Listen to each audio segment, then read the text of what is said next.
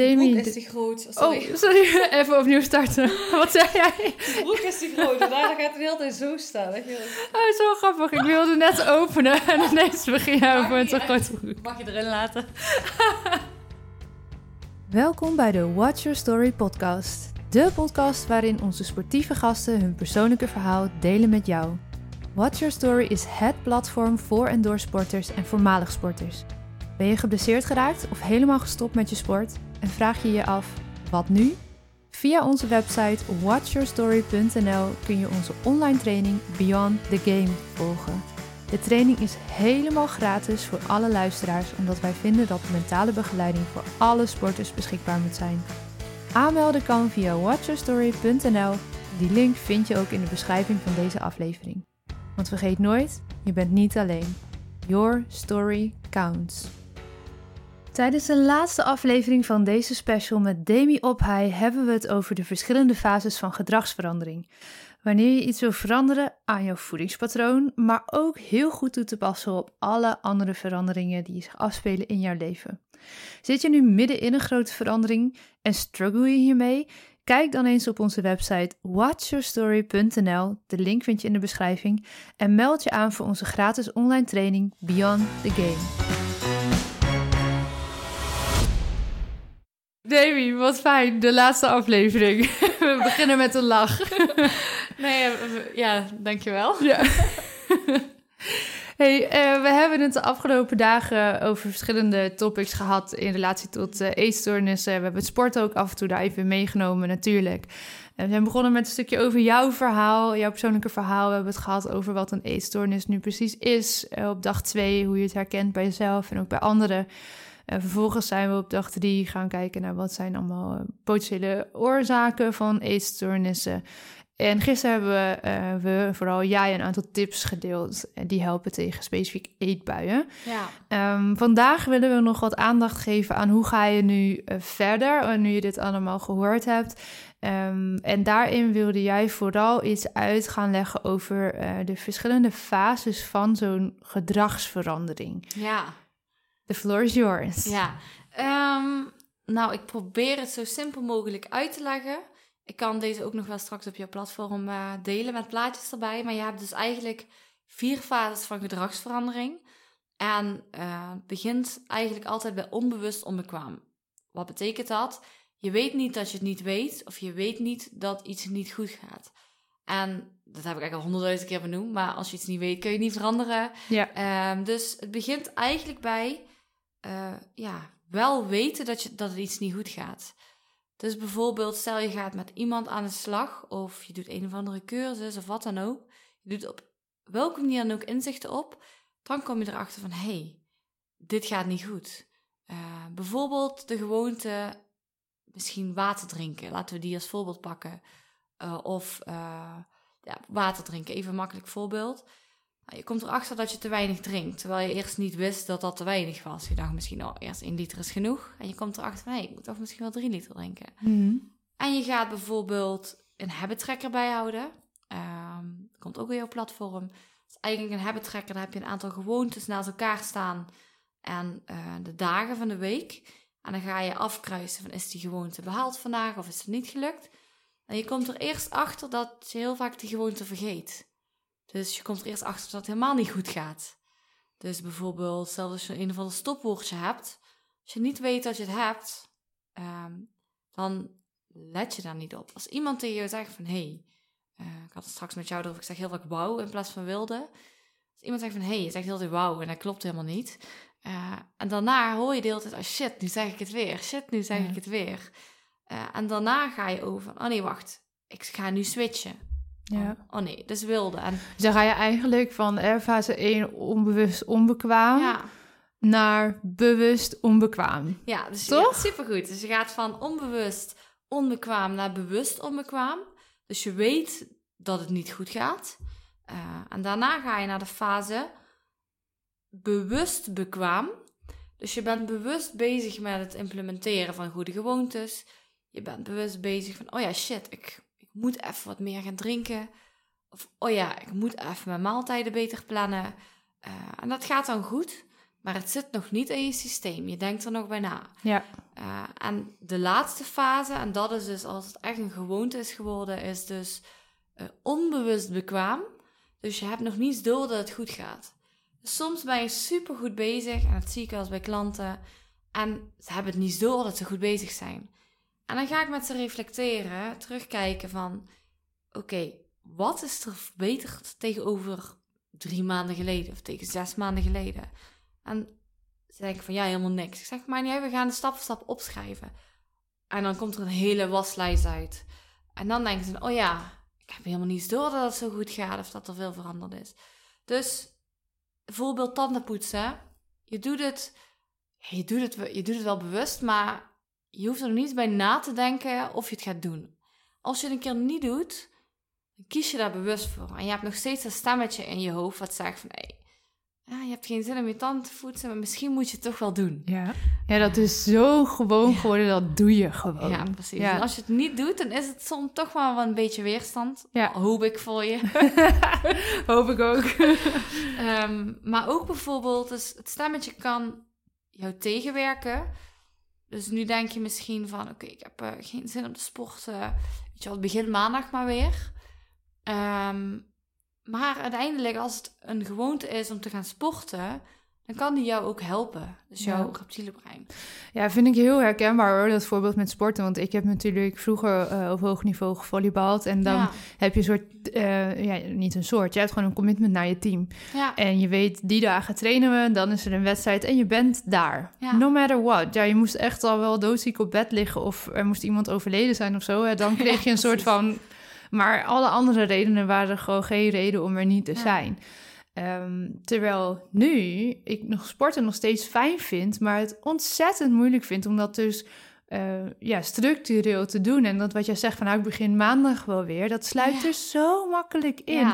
Omdat je dat commitment dan eigenlijk alleen maar met jezelf te maken hebt. Ja. En niet meer die stok achter de deur, uh, waar, waar je dus er niet over na hoefde te denken. Want je deed dat gewoon. En eigenlijk uh, ja, dat, dat is misschien wel gek. Val je een soort van een treetje terug daardoor. Dat is wel interessant wat jij nu zegt. Um, zie ik heel, bij heel veel mensen van dat je naar anderen wel commitments, een krachtige belofte kunt maken, maar naar jezelf niet. Ja. Uh, of naar jezelf minder. Ja. Uh, en ik denk dat dat voor iedereen wel eens goed is om naar te werken. Want waarom kun je eigenlijk die andere boven jezelf zetten. Ja, terwijl op zich het, het uh, sporten toen was natuurlijk ook een commitment naar mezelf. Want ik wilde dat. Maar omdat je dat met elkaar deed... Ja. Uh, ja, heb je ook, ook die verbinding met de groep. En uh, ja. het voelde voor mij niet als een, een druk of zo. Hè? Dat, het, dat het, het was wel echt een, een vrijwillige keuze.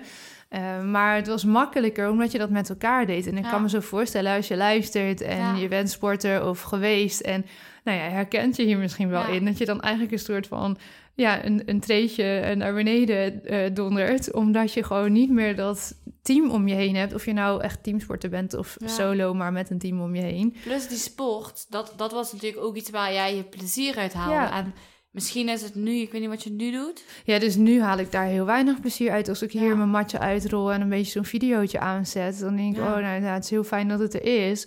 Maar haal ik veel minder lol uit ja. dan, uh, dan dat je haalde uit uh, met z'n allen uh, achter die bal aan rennen. Heeft veel stom en gezegd. dat is dan inderdaad van, um, is het dan iets wat je op een lange termijn wel zo kunnen blijven doen? Of zou je het eigenlijk misschien op een andere manier ja, kunnen doen? Dat is een hele terechte vraag. Ik denk dat het antwoord voor zich spreekt. Je moet ja. anders gaan inrichten als je het wil volhouden. Ja, precies. Want um, het is zeg maar, kijk, motivatie komt natuurlijk niet vanzelf aan, uh, ik zeg dat actie, resultaat, motivatie.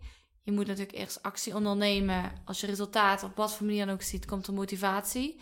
En dat hoeft niet per se te zijn in gewichtsverlies of wat dan ook. Maar resultaat kan ook zijn plezier op, of Absoluut. Uh, sterker worden of beter worden. Dus, maar je moet iets lang genoeg doen uh, voordat het een gewoonte wordt. Maar let op, je oude gedrag heeft er zo lang in gezeten. Als jij, volgens mij is het iets van als jij iets drie dagen al weer anders doet, dan ben je alweer bezig met je oude gedrag weer als een nieuwe gewoonte te maken. Dus je moet iets wel echt heel consistent blijven doen. Uh, anders ben je zo weer teruggevallen in je oude gedrag. En dat is wel belangrijk om te weten. Ja. Dus nog even één keer de vier fases samenvattend. onbewust onbekwaam. Je weet niet dat je het niet weet. Daarna ga je naar de fase, je bent bewust dat het niet goed gaat. Dan ga je kijken, wat kan ik veranderen? Dus je gaat bewust uh, goede, goede keuzes maken, bewust verandering inzetten.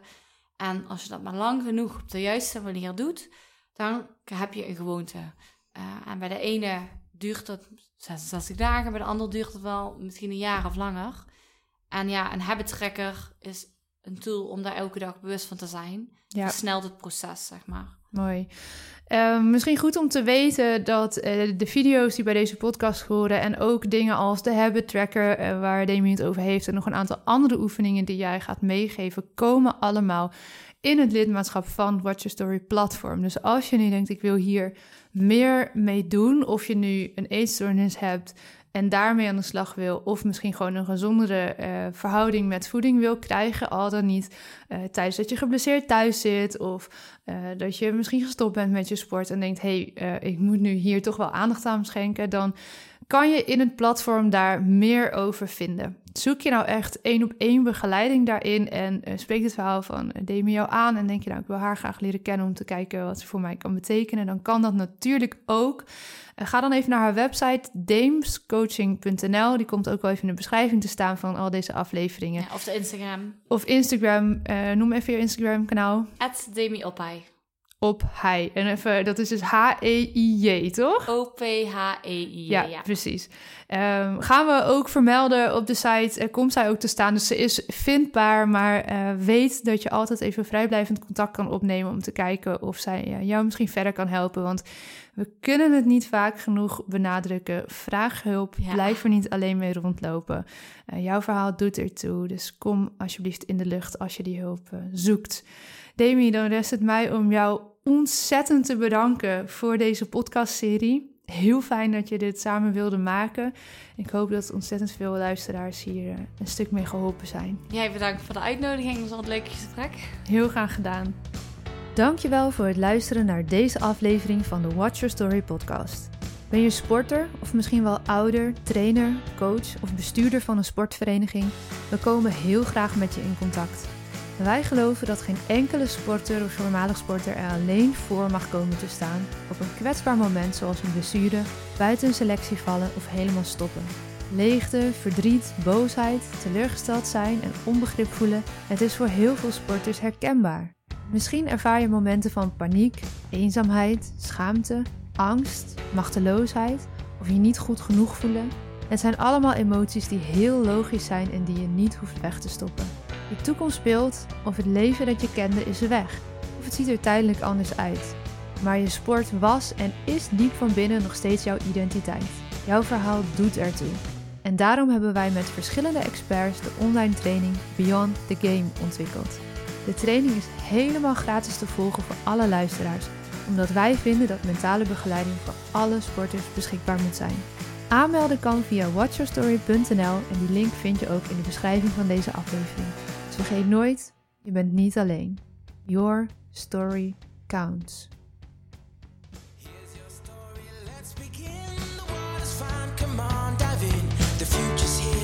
Right before your eyes. Step by step, you're on your way. Welcome to a brighter day. Don't you know it feels good to be alive? You could be larger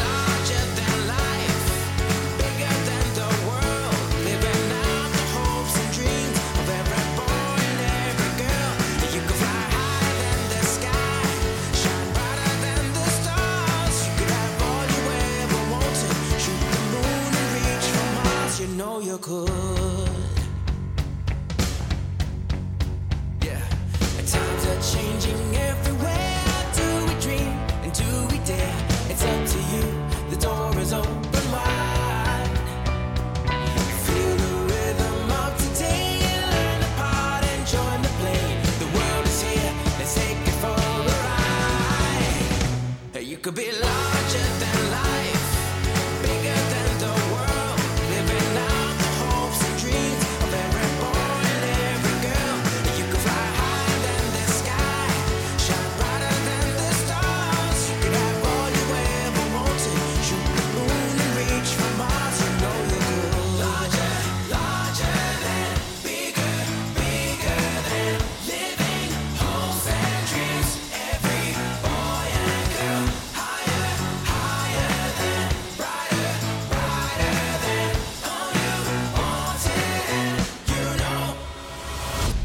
could be larger than life.